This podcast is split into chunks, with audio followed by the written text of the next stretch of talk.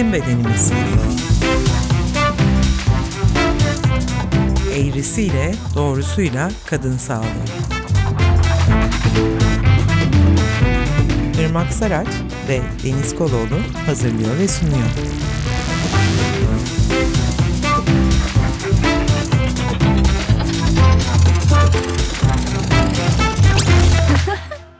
Herkese merhaba.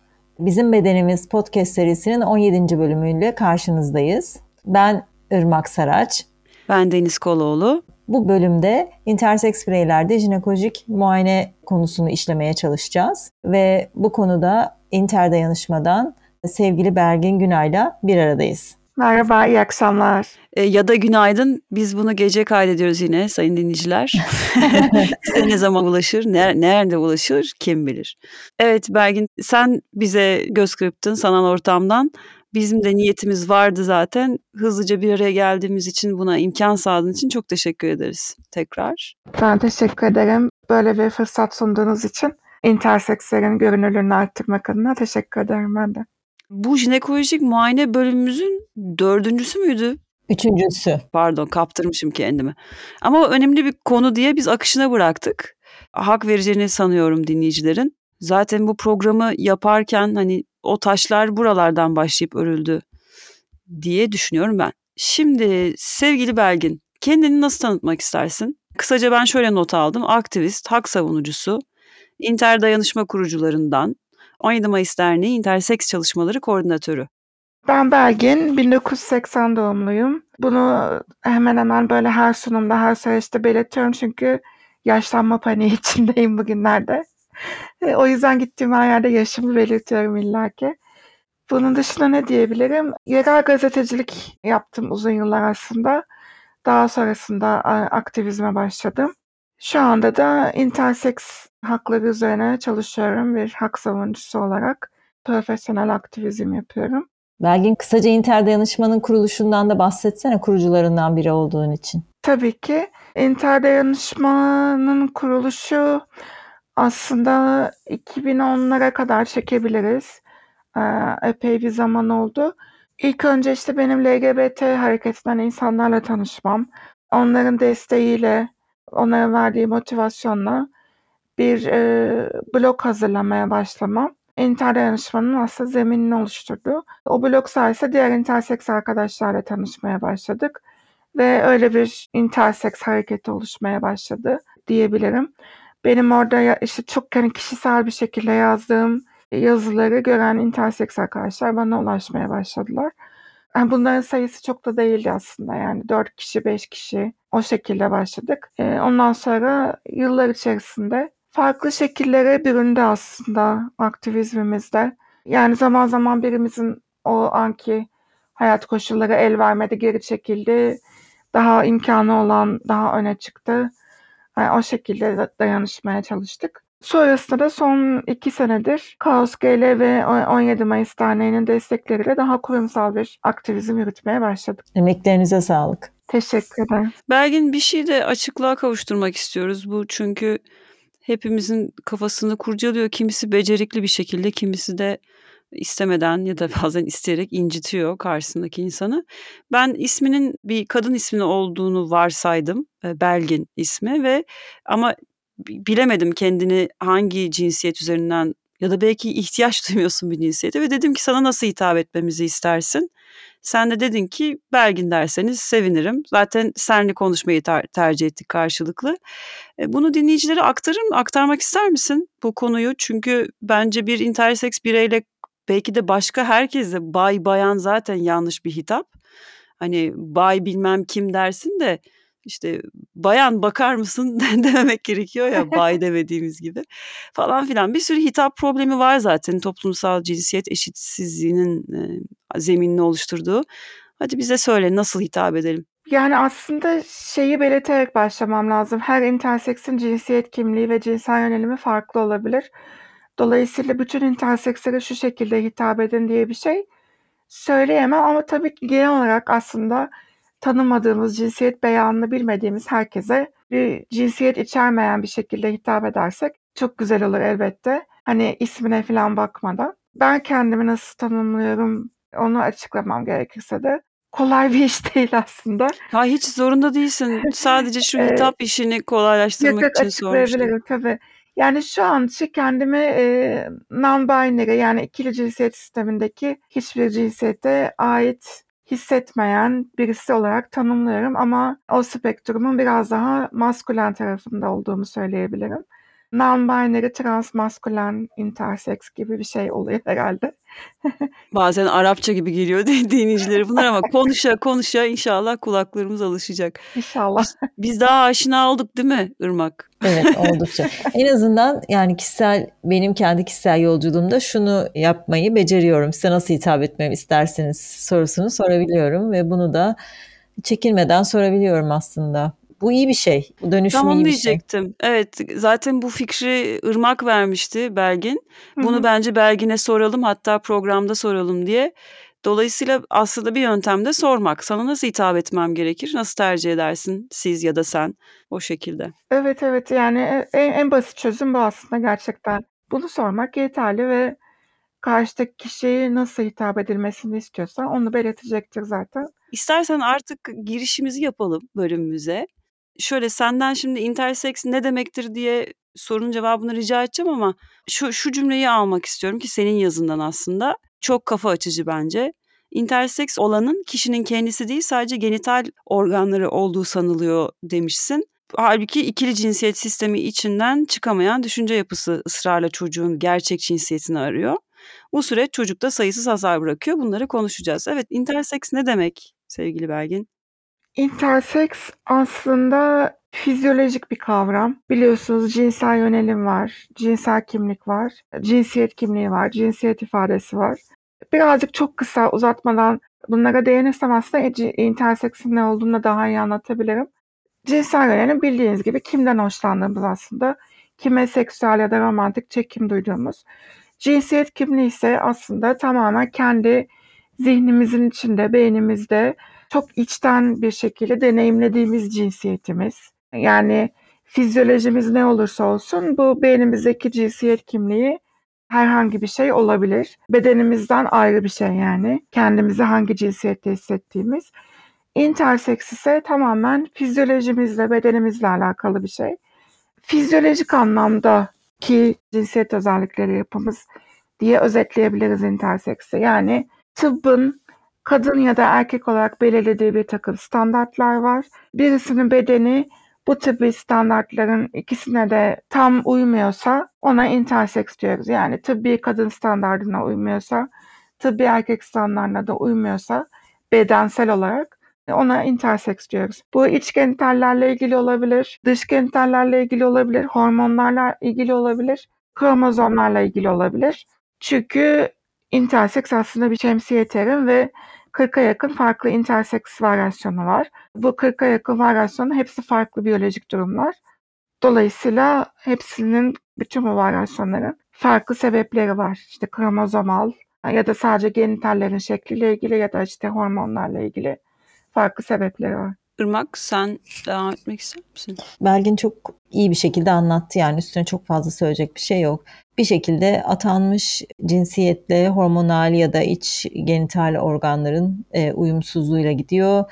Kromozomal olabilir yani XXY gibi fazladan bir kromozom olabilir ya da XY olabilir ama bir takım androjen dediğimiz erkeklik hormonlarına reseptör düzeyinde bir duyarsızlık olabilir ya da dış genital organları işte kadın olabilir ama aslında testisleri olabilir ya da ovotestis dediğimiz yani hem erkek hem kadın yumurtalıkları olabilir gibi gibi çok çeşitli varyasyonları var gerçekten 40 kadar çeşidi var. Bir de doğumda da fark edilebilir. Yani tam olarak bir cinsiyete atfetmekte zorlanılabilir. Bazen de ergenlik çağında ortaya çıkabiliyor. Bazen de daha geç yaşta da fark edilebiliyor. Şunun altını çizelim. Belki dinleme şansın olmuştur Belgin. İlk programlarda genel kavramlara, temel kavramlara pardon eğilmiştik. Intersex'i de kendimizce açıklamaya çalışmıştık ve bunun bir hastalık, düzeltilmesi gereken bir durum, sendrom olmadığının altını çizmiştik. Ama şimdi konuşacağız ki sen dedin 40'a varan varyasyonu var diye. Bazen intersex varyasyonlarına has bazı sağlık problemleri olabilir. tipik düz bir insanın da düz dediğim şey normal addedilen cinsiyetini yaşayan e, olumlamak için söylemedim. Endoseks diyoruz. Interseks olmayan kişiler endoseks diyoruz. Öyle tanımlayabilirsin istersen. Ben endoseks miyim mesela? Evet. Tamam. okay. Bir insan bu arada interseks olduğunu bilmeden bir ömür sürebilir mi? Tabii. Hı hı. Değil mi? Hiç bilmeden aslında küçük sonuçta bir şeye girmemiştir MR'a bir şeye ve inmemiş testis mi demiştiniz programdan önce? Hı hı. Hı. Olabiliyor tabii. Interseks olduğunu bilmeyen birçok kişi olabilir şu an bizi dinleyip de mesela. Evet.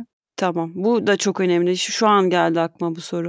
Peki interseks olduğu doğum anında belli olan bir çocuk varsayalım. Muhtemelen onu neler bekliyor Belgin? Yani buna karşı tabii sen bir bilir kişi değilsin biliyorum öyle bir iddian hiç yok. Ama bir, tahayyül etsek hani bir senaryo yazsak sen kendi deneyimlerinle ve duyduğun deneyimlerle birleştirsen nasıl bir tarif yaparsın? Belki hatta ana karnında başlayan bir e, maalesef zor bir serüvenden bahsediyoruz. Evet. Günümüzde tabii tıp teknolojileri prenatal dönemde, doğumdan önceki anne karnındaki dönemde de interseksin teşhis edilmesine imkan veriyor zaman zaman.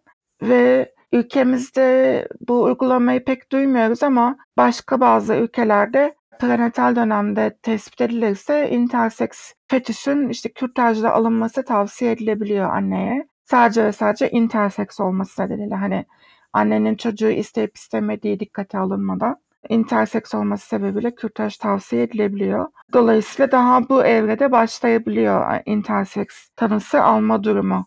Doğumda da alınabiliyor görünür bir şey varsa. Ama istatistiksel olarak aslında interseks tanısının en sık alındığı yaş ergenlik dönemi. Genellikle işte o ergenlikte atanmış cinsiyetinize göre olması beklenen değişimler gerçekleşmediğinde ya da farklı şekilde gerçekleştiğinde aileler doktora başvuruyorlar ve çocuğun interseks olduğu tanısı alınıyor. En çok ergenlik yaşlarında. Ama doğumda tespit edildiyse nasıl bir süreç bekliyor?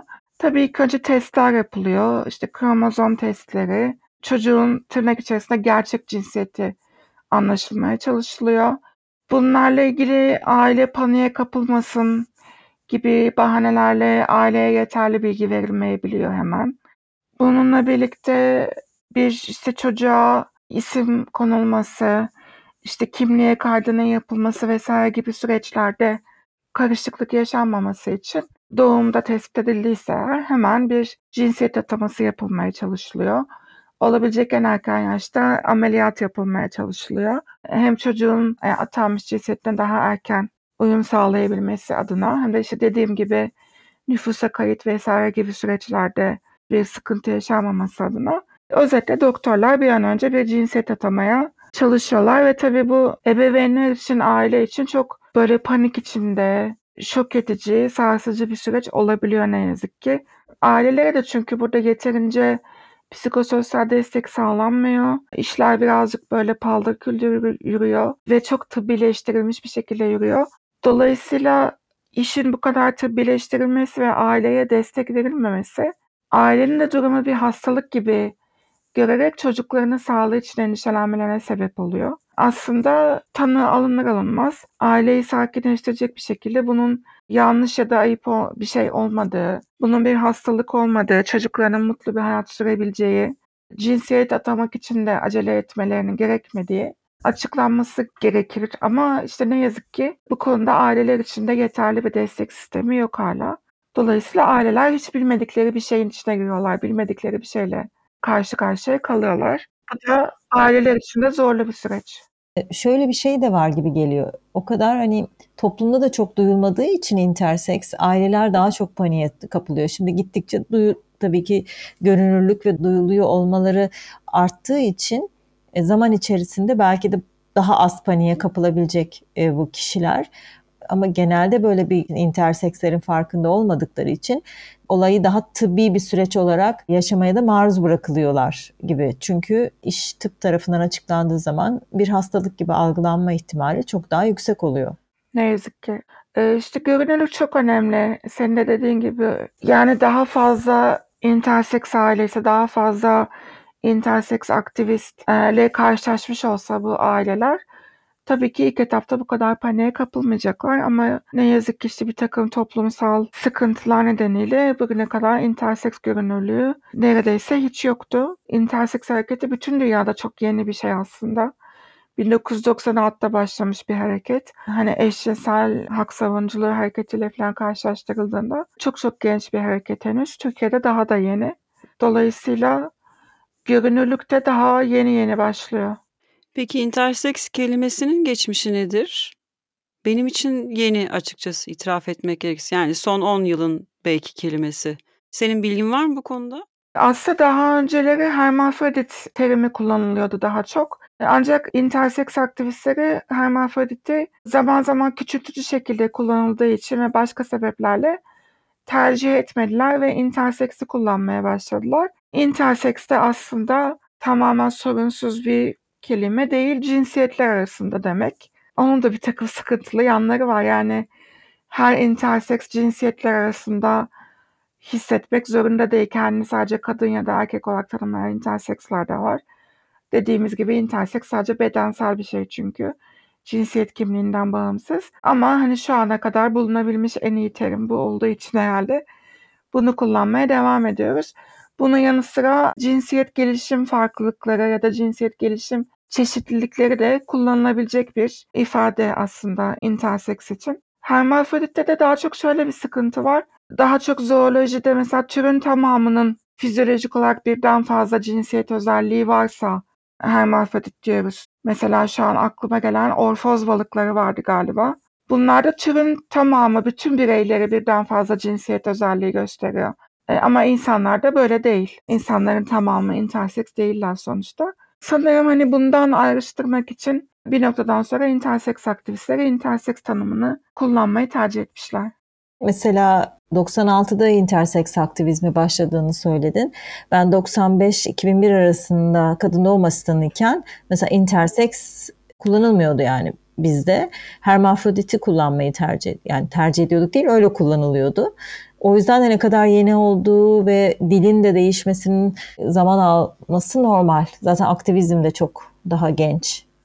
Evet, yeni bir terim gerçekten. Ben de mesela tanımı 98'de galiba yanlış hatırlamıyorsam öğrendim interseks olduğumu ve o zaman da mesela hermafrodit diye öğrenmiştim. Şu, şu anda birçok doktor hala interseksi kullanmıyor ama hermafroditi kullanan da çok azaldı. Bugünlerde doktorlar cinsiyet gelişim bozuklukları demeye başladılar. O da tabii çok problemli bir şey. Bu oradaki o bozukluk ifadesi çok problemli. Onun yerine çeşitlilik ya da farklılık deseler daha uygun olur. Ya da komplekslik diye denebilir belki. Kompleks problem olur mu?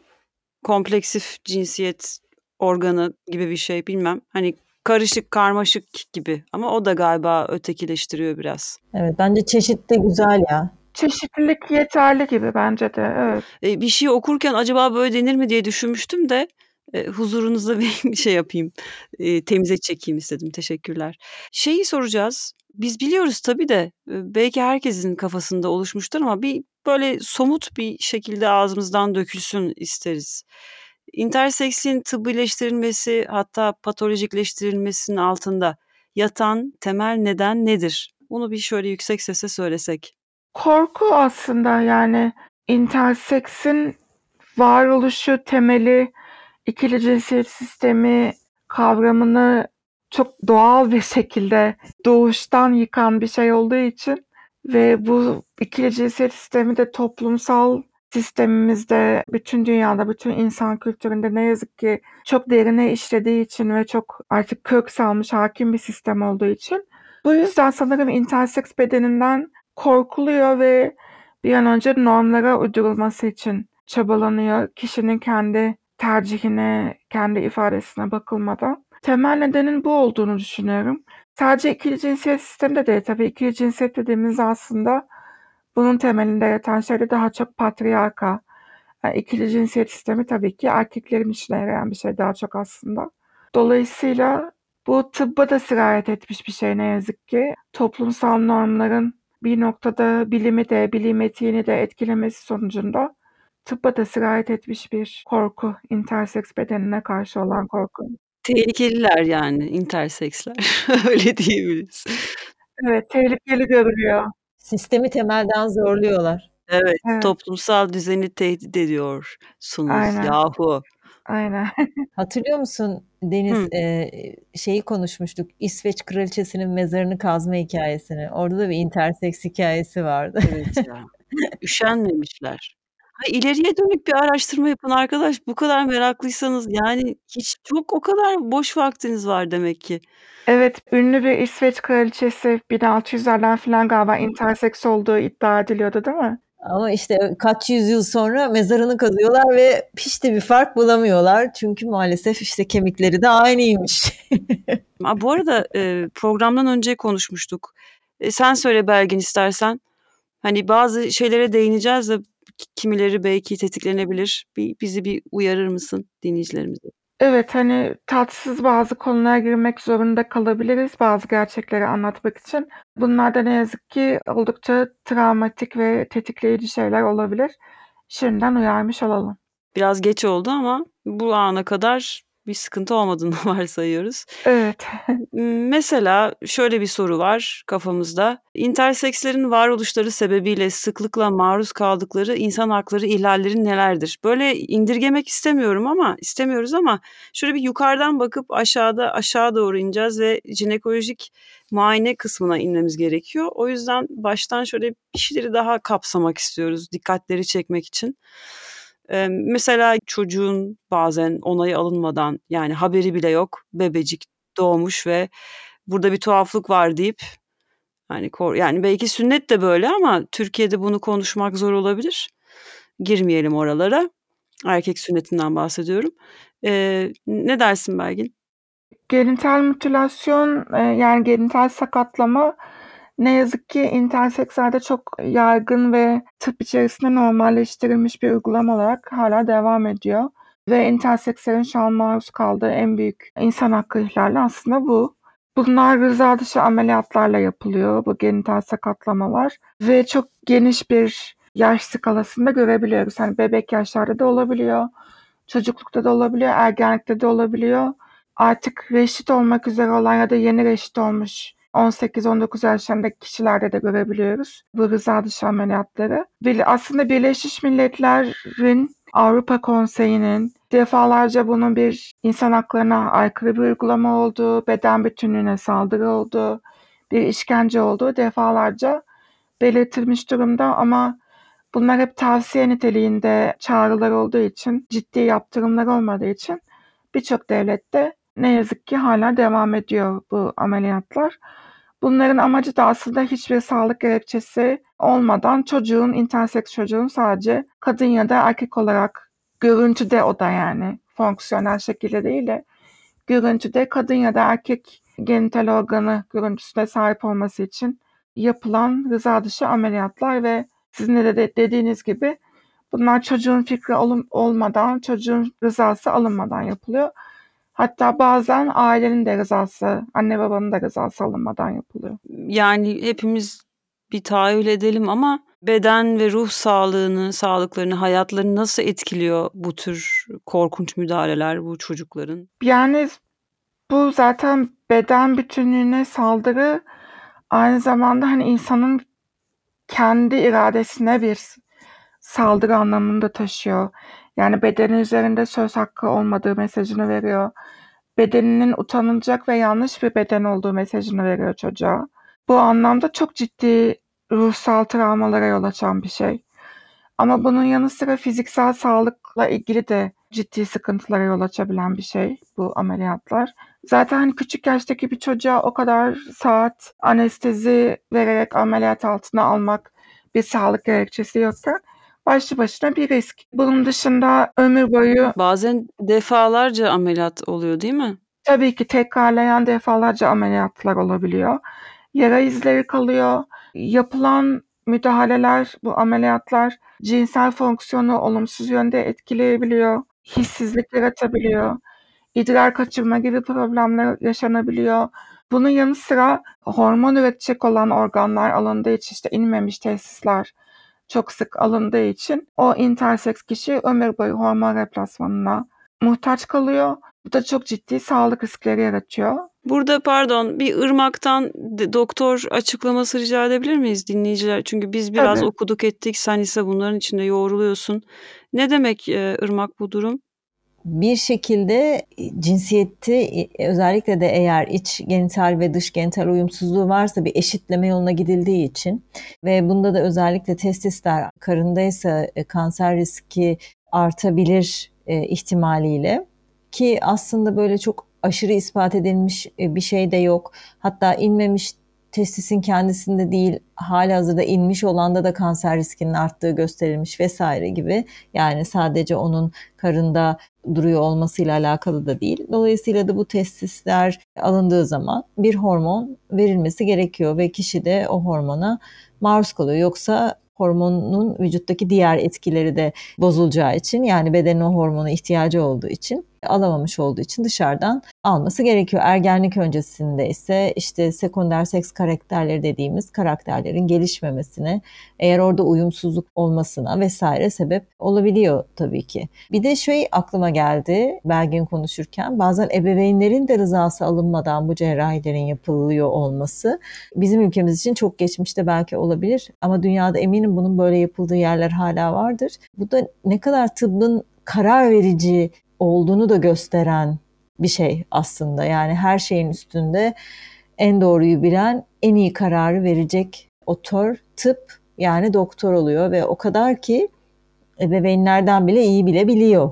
Bilme hakkını kendinde görüyor. Görüyor evet. Ya biliyor da olabilir. Yani tabii ki yani bu interseks için demiyorum ama başka konularda biliyor da olabilir ama gene de sonuçta ebeveynin ve çocuğun haklarını üzerine çıkacak bir durumda değiliz.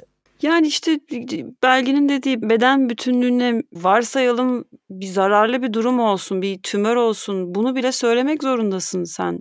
Neye göre daha herhangi bir tıbbi bulgusu yok, bir kanser tehdidi e, atanmamış yok yani. Onu olacağını varsayıp sonra da alıyorsun değil mi? Ondan bahsetmiştin Belgin Evet. programdan önce konuşurken. E, oraya da bir şey yapalım istersen bir. Yani zaten bizim burada karşı çıktığımız ameliyatın kendisi ya da ameliyat tekniği vesaire değil. Hani biz interseks aktivistleri birer doktor değiliz. Bunların nasıl yapılacağına müdahale etmek bizim işimiz değil. Buradaki zaten mesele bir insan hakları meselesi. Yani biz diyoruz ki yani bu ameliyatlar şu şekilde yapılsın, işte şu neşter değil de bu neşter kullanılsın vesaire. Bir interseks istiyorsa kendi rızasıyla bunun için uygun yaşa geldiğinde mesela bu ameliyatları kendisi de talep edebilir. Mesele ameliyat değil zaten. Mesele doktorların interseks bireyleri ve ailelerine bu ameliyatın neyi içerdiğini, neden yapıldığını, bu ameliyat dışındaki alternatiflerin neler olduğunu ya da sonuçlarının neler olabileceğini, olumlu ya da olumsuz, yeterince karşılarındaki işte interseksleri ve ailelerini ciddiye alarak bilgi vermemeleri. Problem burada. Yani burada bir şeffaflık yok, iletişim yok. Bu iletişim sağlansa zaten hani problem büyük oranda ortadan kalkmış olacak. Mesela sağlığa zararlı bir durum da olabilir. Ameliyat gerçekten sağlık için gerekli de olabilir. Bir noktada örneğin bu testis kanser riski gerçekten işte yüksek de olabilir. Böyle farz edelim. E ama yine doktor bana bunu anlatıp sormakla yükümlü. Yani bunu almazsak sen kanser olabilirsin. Kanser olma riski atıyorum %35. Ben diyebilirim ki benim testisim olduğu için, benim bedenim olduğu için ben bu riski göze alıyorum. Bunu aldırmak istemiyorum. Bu ameliyatı istemiyorum. Bu da bir hak mesela. Tabii ki. Problem bunun anlatılmamasında. Bir seçenek sunulmamasında. Yani bazen öyle şeyler oluyor ki şunun için yapılacak ameliyatta şu uygulama, şu müdahale yapılacak deniyor mesela aileye. Aile ameliyathane kapısında beklerken gidip abi işte baktık inceledik şunu da yapacağız. Şu kağıdı da bir imzalayıverin buna da rıza veriyor musunuz diye soruluyor. Yani artık hasta içeri alınmış, ameliyat başlamış ancak alıyorlar mesela ailenin rızasını. Yani burada ciddi bir iletişim problemi var. Hani bu bir insan hakları meselesi. Biz zaten burada teknik anlamda tıbbi yöntemleri tartışmıyoruz. Yani ona açıklık getirmiş olayım. Önemli oldu bu gerçekten.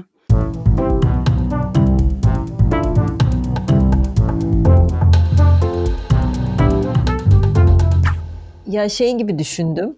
e, özellikle bu cerrahi ya da tıbbi müdahaleler için sanki böyle bilgilendirilmiş onay dediğimiz her şeyi açıklamak ve ona göre onay almak ya da almamak üzerinden değil de kurgu sanki bir rıza inşası üzerinden yani ameliyata ikna etmek ya da müdahaleye ikna etmek üzerinden e, kurgulanıyormuş gibi. Pek çok şey için böyle yalnız. Yani interseksler tabii ki daha çok maruz kalıyorlar. Ama bir sürü tıbbi durumda maalesef bu oluyor. Yani yeterince anlatamadan ya da anlattığımız yeterince anlaşılamadan diyeyim rızalar alınabiliyor. Hele ki kesinlikle gerekli, hele ki çok hızlı bir karar vermesini istiyorsan e, kolay kolay tıbbi otöre yani bir hiyerarşik durumda söz konusu olduğu için kolay kolay hayır demek, başka bir şey denemek istiyorum demek zor. Bazen denemek istediklerinde de reddedilebiliyorlar. Yani ya o yol ya hiç. Pardon, bazen yalan söylüyorlar. Açık açık söyleyelim şunu çünkü bunu böyle olmazsa böyle böyle olur diyor. Yok öyle bir şey. Yani bilgi de tartışılır burada. Hani sen dedin ya Belgin biraz kibar kaldı bizim söylediklerimiz. Şimdi ırmağın altını çizmesi iyi oldu. Bu rıza inşası. Rıza inşası bir yalanı yaşatmak ve yalana ikna etmek üzere de yapılan bir şey. Tam olarak bu. Yani ailelere bir rıza inşası yapılıyor.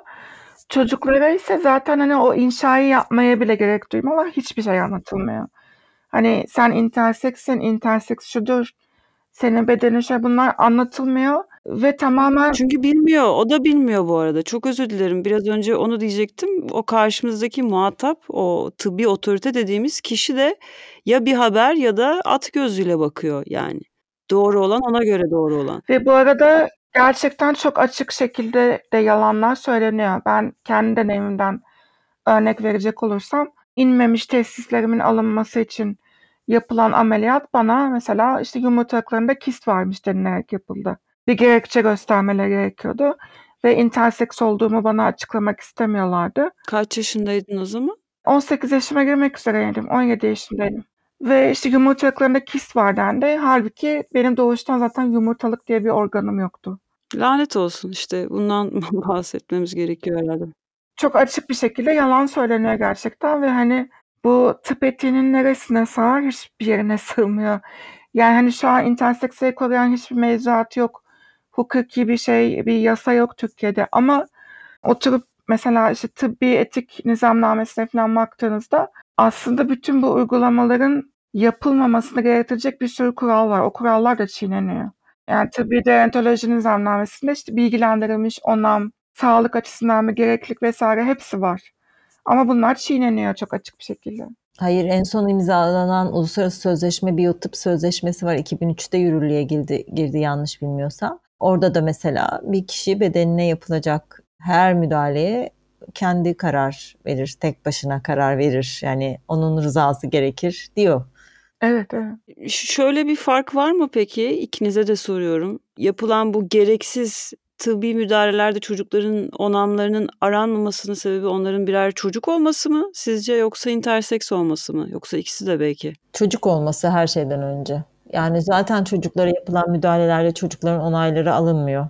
Ebeveynin onayı alınıyor. Yasa olarak zaten öyle ama. Yok bir anne baba çocuğuna sorabilir diyeceğim de 3 aylıkken nereye soruyor? Yani 5 yaşındayken de ne kadar anlayabilir? Onun anlatacağı ne kadar yani o şekilde karar vermesi bir tık daha zor. O yüzden çocuk olduğu için esas olarak onam alınmıyor. Onamların aranması dedim bu arada. Yanlış yazmışım ama şöyle bir çocuğun gözlemlenerek de hani akışkan bir cinsiyet yaşamasına müda- müsaade edildiğinde belki bu da faydalı olabilir onun hayatına ama tıbbi bir gereklilik varsa zaten o zaman başka bir şey söz konusu. Değil mi Bergin? Dediğin gibi senin de bazen ihtiyaç duyuyor interseks bireyler bu tür hepimiz gibi yani ben de şu an her an yumurtalığımda bir kist olabilir ve tehlikelidir. Alınması gerekebilir bu kadar basit yani. Tabii ki. Ee, yani bu sağlık gereklilikleri de yine interseksin hastalık olduğu anlamına gelmiyor. Ben hep şunu örnek veriyorum bu konuyla ilgili. Bugün tıpta jinekoloji diye bir tıp dalının olması kadın cinsiyetinin bir hastalık olduğu anlamına geliyor mu? Gelmiyor. Sadece kadın diye adlandırdığımız cinsiyetin ya da beden yapısının e, fizyolojik olarak kendine has bir takım sağlık ihtiyaçları olduğu anlamına geliyor.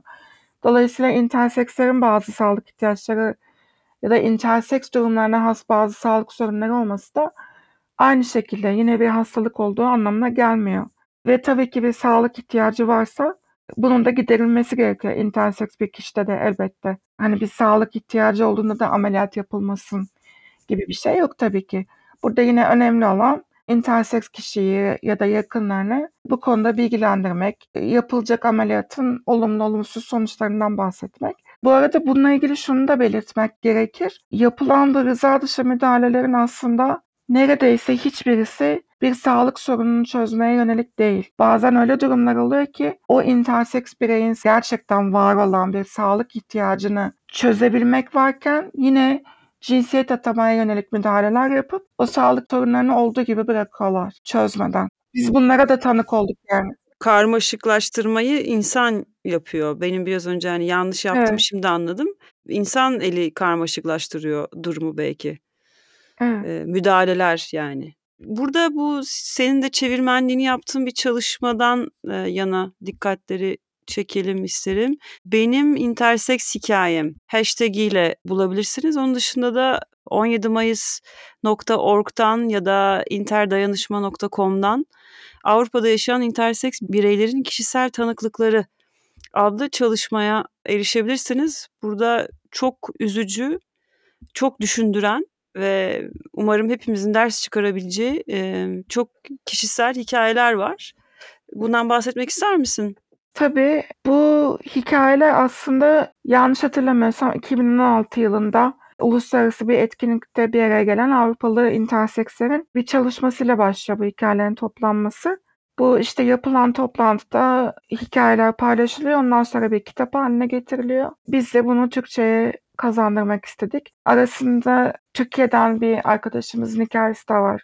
Kitapta bu bahsedeceğim konuyu açıklayan uzun bir bilimsel ve akademik bir makale de var. Kişilerin ilk ağızdan kendi tanıklıklarını paylaşmaları bu gibi insan hakları meselelerinde çok önemli. Çünkü çoğu zaman aslında çok bariz hak ihlalleri sırf o ihlalin kurbanı bunu ifade edecek yeterli sese, anlatabilecek güce, ifade edebilecek dile sahip olmadığı için hiç duyulmadan kaybolup gidebiliyor. Dolayısıyla bu gibi tanıklıkların paylaşılması görünürlük açısından çok çok önemli.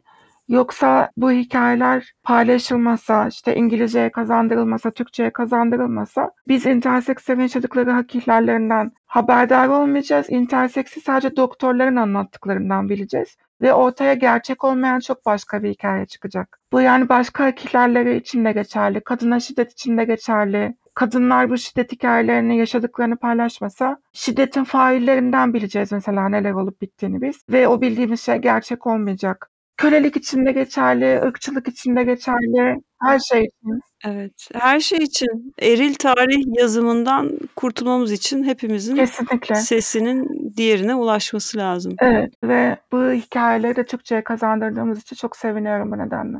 Eee, linkini vereceğiz. Ayrıca, eee, interdayanışma.org ve 17 Mayıs Pardon, sen doğrularını söyler misin Belgin? interdayanışma.org ve 17mayıs.org evet, ikisi de org'la bitiyor. Bu jinekolojik deneyimlere geçmeden önce intersekslerin sağlık hizmetlerine erişirken, eee, soyut somut nasıl problemlerle karşılaşıyorlar? Nasıl ihtiyaçları oluyor da yani tabii ki dediğin gibi 40 çeşit varyasyon var interseks bireylerin sağlık durumunda ya da varoluşunda. Eee, mesela hormonal replasman gerekebiliyor değil mi bazen bu müdahalelerden dolayı ya da doğuştan? Eee, mesela eğitime ulaşmak da bu arada sağlık hizmetlerinden ziyade bu da, eee, toplumsal cinsiyet eşitsizliğinden dolayı ailenin çocuğu baskılaması onu eğitimden uzak tutabilir. Yani hem sağlık hizmetleri hem eğitim hem çalışma hayatı yani bir sürü, üüü, toplumsal durumdan ve sağlık hizmetinden mahrum kalıyordur herhâlde interseksler. Evet, bütün bu alanlarda hak ihlalleri ve sıkıntılar var. Sağlığa erişimde en önemli sıkıntı birçok interseks kendi geçmişinde rıza dışı müdahaleler, tıbbi müdahaleler yaşadığı için bununla ilgili bir travmaya sahip. Dolayısıyla gerçek bir sağlık sorunu olduğunda bile doktora gitmekten çekiniyor. Aynı olumsuzlukları tekrar yaşayacağı düşüncesiyle, yine kendi fikrinin sorulmayacağı düşüncesiyle doktora gitmekten çekinebiliyor. Bu da mevcut sağlık sorunlarının ertelenmesine ve daha ileri noktalara gelmesi sebep olabiliyor. Sağlık riskini arttırıyor. Yine bu müdahalelerden dolayı psikolojisi bozulmuş travmatik e, yapılardan bahsediyoruz. E, psikolojik danışmanlıktan da zaten herhalde yararlanamıyor bu bireyler. Evet hani e, ruh sağlığı sorunları da oluyor ve yine bir hani interseksin bir interseks bir bireyin yaşadığı problemleri anlayabilecek, çekinmeden ana, konuşulabilecek bir işte ruh sağlığı uzmanı var mı diye de tereddüt edebiliyor interseksler. Güven problemi var ve bazen gerçekten hani bu tereddütleri aşıp bir doktora gittiğimizde de gerçekten tereddütlerimiz karşımıza çıkabiliyor aslında. Bizi yanıltmayabiliyor. Yani siz bambaşka bir sağlık sorunuyla gidiyorsunuz ama işte interseks olduğunuzu anladılarsa ya da söylediyseniz gereksiz bir şekilde kendi meraklarını tatmin etmek için size gereksiz sorular sorabiliyorlar. Gereksiz muayeneler yapabiliyorlar. Atıyorum siz işte bambaşka bir endokrinolojik bir ihtiyaçla gittiniz doktora. İşte interseks olduğunuzu biliyorsa kalkıp memelerinizi görmek isteyebiliyor mesela. Ya da işte cinsel yöneliminizle ilgili bir soru sorabiliyor. Böyle şeylerle çok karşılaşılabiliyor. Bunlar da ciddi bir sıkıntı. Belgin araya giriyorum. Şöyle bir şey oluyor mu? Hani bedensel olarak sonuçta atanmış cinsiyet belirlemesiyle ilgili bir cerrahi geçirmediyse ve bu konuda da net bir bilgi yoksa mesela jinekoloğa gidip git, gitmeyeceğini ya da nereye git hangi doktora başvurması gerektiğiyle ilgili de kafa karışıklıkları olabiliyor mu? Olabiliyor. Bu gibi durumlarda bize gelen akran danışmanlıkları da olabiliyor. Şöyle şöyle bir durumum var. Interseks olmamla ilgili hangi doktora gideceğimi, nereden başlayacağım bilmiyorum gibi başvurular olabiliyor. Bazen mülteci interseksler olabiliyor. Onları temsil eden sosyal hizmet uzmanları, ruh sağlığı uzmanları ya da başka görevliler olabiliyor. Onlar yine bize başvurabiliyorlar. Hani nasıl bir yöntem izlemeliyiz, ne yapmalıyız gibi. Onlara da elimizden geldiğince yardımcı olmaya çalışıyoruz. Ve bize en çok gelen sorulardan birisi aslında güvenilir doktor tavsiye edebilir misiniz? Kime gitmeliyim? İşte endokrinoloğa gitmek istiyorum, jinekoloğa gitmek istiyorum. Kime gitmeliyim? Ve en çok zorlandığımız şey bu. Biz şu an tıp camiası içinde de aslında bir aktivizm yürütmeye başladık ve müttefik doktorlarımız var gerçekten bize destek olan. Sağ olsunlar. Ama hala böyle bir her branştan bir doktor, güvenilir doktor listesi, doktor ağı oluşturabilmiş değiliz ne yazık ki o aşamaya gelemedik. Bu önemli bir ihtiyaç gerçekten hani interseks dostu diyeyim, interseksleri anlayabilecek, e, en azından minimum insan hakları çerçevesinde yaklaşabilecek intersekslere, doktorlara ihtiyacımız var. Ya tabii şey de çok ciddi bir sorun. Sonuçta e, ne dedik 96'dan önce ya bambaşka bir bakış açısı vardı. Aktivizmle birlikte de bakış açıları değişiyor. Bununla ilgili eğitim de çok azdı. 40 çeşit varyasyonla ilgili eğitim alıyor muyduk? Almıyorduk. Yani ne çeşit olabilir? Hani birkaç tane işte genetik özellikle genetik kökenli olanlarla ilgili e, birkaç tane bir şey biliyorduk yani. Onun dışında çok da fazla bir şey bilmiyorduk. Benim asistanlığımda da yani böyle eğitimin çok büyük bir parçasını da oluşturan bir şey olmadığı için pek çok doktorun da aslında yeterince bilgisi de olmayabilir. İşte insanlığını öldürmese içinde bu bilgisizlikte işte aslında karşısına bir interseks hasta çıktığında ona bir tabiri caizse sirk maymunu gibi yaklaşması da sebep olabiliyor. Yani o güne kadar kendisini yetiştirmediği için karşısında bir interseks çıktığında bunu bir fırsat olarak görüp o kişinin kendi ihtiyaçlarını, isteklerini göz önüne almadan rahatsız edici bir şekilde bir merak objesi olarak kullanmaya çalışan doktorlar da var bu sefer. Halbuki hani bu konuda daha bilinçli olsalar zaten o rahatsız edici sorulara, o meraka gerek kalmayacak. Evet yani o merak içeren soruların hepsi sınır aşımı. Bunların olmaması gerekir. Yani bu bilgili olup olmamakla da alakalı değil. Yani, yani o kişisel merakı bile sınır aşmadan ya da sınır aşma ihtimali varsa sor, yani izin isteyerek belki aşılabilir.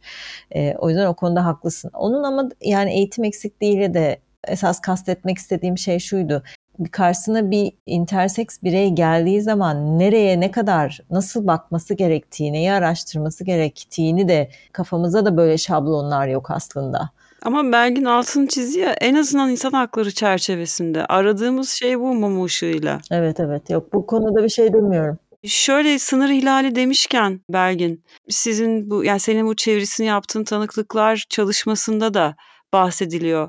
Çok küçük yaştan itibaren beden bütünlüğüne ona sorulmadan müdahale edilmiş interseks bireylerin hani nedir taciz, şiddet nedir ya da işte kendini değerli hissetmediği için, hissettirilmediği için sınırlarının ihlal edildiğini bile bilmeden yaşıyorlar. Mesela işte bir doktora gittiğinde bazen hani tecavüzün çeşitleri var. Cinsel şiddet diyelim.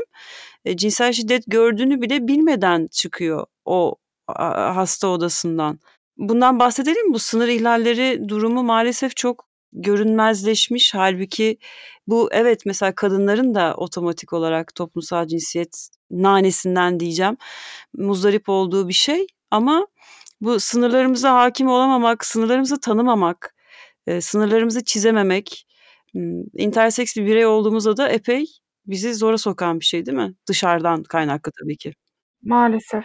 Yani zaten interseks bir çocuksanız sürekli doktora sürük doktorlara sürükleniyor olmanız, işte o muayene odalarında kıyafetlerinizi çıkartıp birilerinin sizi incelemesini artık kanıksar bir şekilde yıllarca buna maruz kalmanız tekrarlayan bir şekilde. Zaten size sınırlarınızın olmaması gerektiğini, bedeninizin size ait olmadığını, ona herkesin istediğini yapabileceğini, bunun gibi yanlış bir intiba bırakıyor. E, dolayısıyla e, bu şekilde yetiştirilmiş bir çocuk bir cinsel saldırıya uğradığında da buna karşı koyabilecek hatta bunu fark edebilecek, yorumlayabilecek bir bilince de sahip olamayabiliyor ne yazık ki. Bütün bunları çok yıllar sonra fark edebiliyor. Ve aslında bu bir, ne yazık ki birçok interseksinde yaşadığı bir şey. Ve bu zamanla aslında hayatı geneline yayılan bir şeye dönüşüyor. Yani e, o kadar büyük bir psikolojik boşluk bırakıyor ki bu sizin fikrinizin sorulmaması, kendi bedeninizle, kendi kimliğinizle ilgili fikrinizin sorulmaması öyle büyük bir boşluk bırakıyor ki siz hayatınızda bedeniniz dışındaki konularda da kendinizi savunamayacak, kendi değerinizin farkına varamayacak noktaya gelebiliyorsunuz. Aslında bu çok da tanıdık bir şey değil mi? Yani sadece intersekslerin meselesi değil. Toplumda hangimiz yaşamıyoruz ki bunu? Kadınlar da bu şekilde yetiştirilmiyor mu? Evet, evet. E, sınıfsal ayrımcılık, cinsiyet ayrımcılığı, işte ırk, dil, din yani maşallah var konunun. sonlarına doğru yaklaşıyoruz. Aslında biraz önce bahsettin hani bir interseks birey geçtim jinekoloji alanına dalını herhangi bir sıkıntısı için, başka bir sağlık sıkıntısı için bile doktora gitmekten kaçınıyor. Ama biz bir somutlaştıralım. Hani bir interseks kişi neden jinekolojik muayeneden yani ne olur da kaçınır muayeneden niye kaçınır? Mesela kadınlar da kaçınıyor. Interseks bir birey niye kaçınır? İlk başta geçmişte yaşanmış rıza dışı tıbbi müdahalelerin getirdiği bir travma ve korku var. Bu, bu bir. Bunun dışında tabii ki bir interseks kimliğinden dolayı dışlanabileceği için, anlaşılmayabileceği için korkabilir. Bunun dışında biraz aslında şeyden de bahsedebilirim. Bunun çözümü ne olabilir peki ile karışık verebilirim cevabımı. Karşımızdaki doktorun intersekslerin ihtiyaçlarını da bilmesi gerekiyor. Örneğin her interseksin genital yapısı aynı olmayabilir. Yapılan bir jinekolojik muayenede 35 yaşında bir kişi olsa bile mesela sizin ona pediatrik jinekolojik araçlar kullanmanız gerekebilir mesela. Bunu sormanız gerekebilir interseks hastaya. 35 yaşındaki endoseks bir kişiden daha az gelişmiş olabilir genital organları. Dolayısıyla sizin yapacağınız bir muayene ona acı verecek olabilir. Farklı bir tekniğe, farklı bir yönteme ihtiyacı olabilir. Bunların sorulması lazım. Gelen interseks çocuk yaşta bir intersekse kesinlikle görüntülerinin alınmaması ya da illaki alınması gerekiyorsa rıza dışı bir şekilde paylaşılmaması önemli. Rızası alınmadan dokunulmaması önemli. İşte interseks olduğu için bir merak objesi olarak kullanılıp işte tıp öğrencilerinin, asistanların vesaire çocuğun çevresine toplanıp ders olarak gösterilmemesi gerekiyor. Bunlar çocuk üzerine çok yıkıcı sonuçlara yol açabilen şeyler. Bunun gibi hani çizebileceğimiz sınırlar var öyle diyeyim. En başta zaten gelen interseks hastaya böyle sınırları olabileceği, bir takım hakları olabileceği hatırlatılmalı.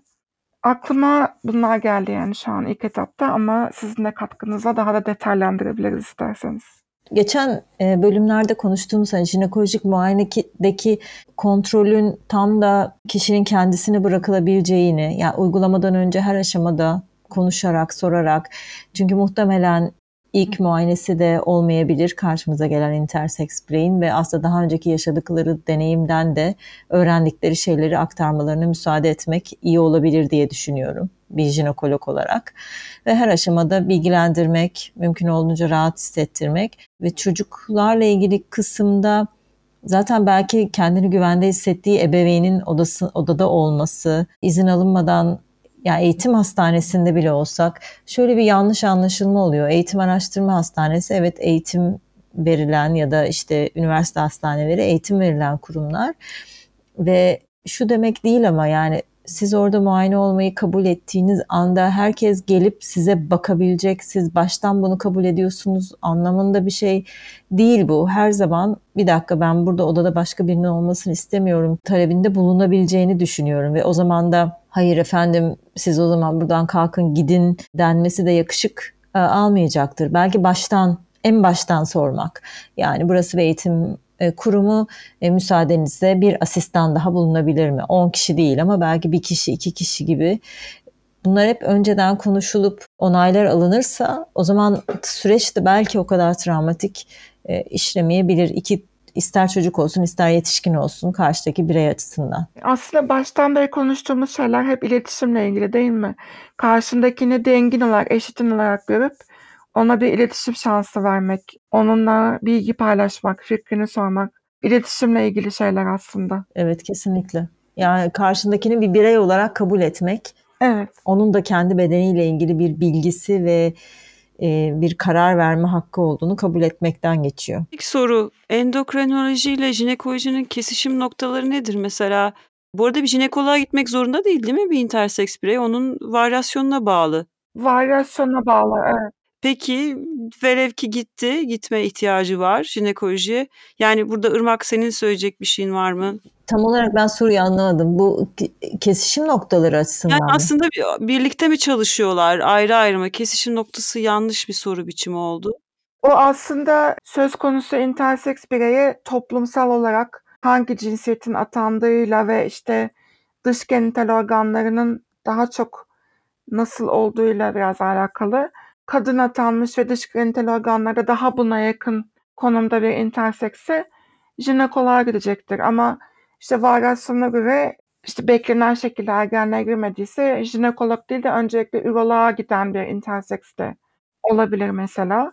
Ama hem varyasyonlarla ilgili bir takım sebeplerden hem de doktorların bunu teknik anlamda daha kolay bulması yüzünden ne yazık ki intersekslerin birçoğu kadın cinsiyeti atanarak bu şekilde yetiştiriliyor. Yani ameliyatları daha kolay bir de hani dönüş o cinsiyet atama ameliyatı daha kolay olduğu için de biraz teknik olarak da bu tercih ediliyor. Evet, maalesef. Dolayısıyla e, ürologtan daha çok jinekoloğa yolları düşebiliyor. Ve mesela bir interseks tanısı konacaksa ilk önce jinekoloğa başvurduysa aile diyelim kız olarak atadıkları çocukları ergenlik yaşına geldi, regl olmadı. Bununla ilgili ilk önce aile genelde jinekoloğa başvuruyor. Jinekolog da bunun işte bir interseks durumu olabileceğini düşündüyse endokrinolojiye sevk ediyor genelde. Hı, Böyle bir soruydu benimki. Tam o süreç nasıl ilerliyor? Okey. Genetik kürsüsüne de işte yönlendirilebiliyor yine kromozomlara bakılması için. Genetik kürsüsü mü? Yani genetik bir sebebi var mı yok mu diye e, genetik çalışma yapılıyor aslında tıp fakültelerinde. Genetik bölümü danışmanlık da versin diye. E şöyle şeyler de olabiliyor. Mesela spesifik bazı türlerde mesela Klinefelter sendromu gibi ya da işte androjen insensitivite diyoruz. Yani reseptör düzeyinde kandaki androjenlere e, hassasiyet yoksa testisleri olsa bile dış genitaller dişi şeklinde gelişiyor. İç genitaller erkek oluyor, dış genitaller dişi oluyor ve ergenliğe girdiklerinde de aslında şey gibi normal dişi karakterlerini e, yani kıllanmada e, işte meme gelişimi vesaire dişiye has oluyor. Dolayısıyla da onlar jinekoloğa gidiyorlar ama iç genital organları erkek oldukları tespit ediliyor. İşte mesela orada gene testislerin alınması gündeme gelinebilir. Sonra bir hormon tedavisi dolayısıyla gerekebilir gibi gibi böyle böyle bir geçişler olabiliyor. Sonlara geldik Belgin. Yani çok çok uzun cevapları olan biraz da ucundan değindiğimiz bir şey ama yine de böyle bir tekrar bir bununla toparlayalım isteriz. Eee, bir interseksin bedeniyle, kendiyle barışık, olduğu gibi olabildiği sağlıklı bir yaşam hem ruhsal hem bedensel, eee, sürebilmesi için tıp dünyasına, devlete ve biz yurttaşlara neler düşüyor? Aslında basit şeyler düşüyor. Yani ilk olarak intersekslerin varlığını fark etmek ve bilmek önemli. Bizim toplum olarak yarattığımız ikili cinsiyet sisteminin doğada bir karşılığı olmayabileceğini fark etmek önemli. Ve tabii ki hani en önemlisi ve en basiti aslında herkesin insan olduğunu ve her insanın belirli temel hakları olduğunu kabul edersek zaten gerisi çok kolay yani. Bedensel bütünlüğe saygı göstermek çok zor bir şey değil.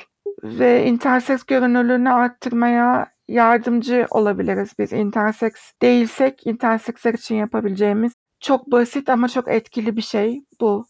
Intersekslerin varlığını bilmeyenlere, bilen kişilerin bahsetmesi, duyurması, intersekslerin yaşadığı hak ihlallerini bilinmesini sağlaması endoseks kişilerin intersekslere verebilecekleri en büyük destek. Yani öğretmen olabiliriz, doktor olabiliriz, sosyal hizmet uzmanı olabiliriz, avukat olabiliriz. Mahkemede, hastanede, okulda, iş yerimizde iş arkadaşımız olarak e, interseksler her yerde karşımıza çıkabilir. Bunu bilerek hareket etmek lazım. Çıkmalıdır da. Çıkmalıdır da. Çıkıyordur da. Yani elbette. Evet.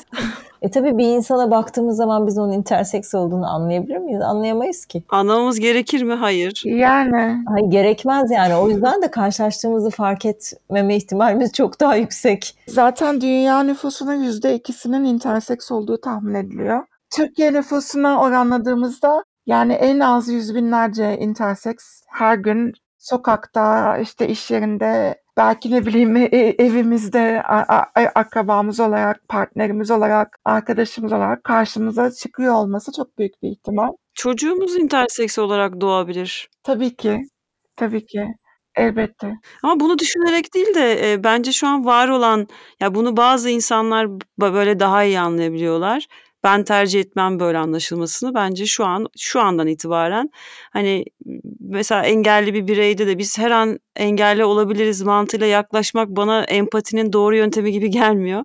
Karşımızdaki bireye e, bir aynı kendimiz kadar yaşam hakkını tanıyor olmamız gerekir iletişim becerisi olarak. Bir hayal kurmaya gerek yok yani. Kötü senaryo yazmaya da gerek yok. Düz bir şekilde eşit oranlarla, eşit araçlarla iletiş, iletişmek. Gerisi kimseye düşmez yani. Kesinlikle. Başka neler söylemek istersin Belgin? Bize ulaşabilirler her zaman. İntersekslerle ilgili danışacağı konular olan insanlar da başvurabilir. Bizi dinleyen interseksler varsa onlar da başvurabilirler. İnterdayanışma.org web sitemiz.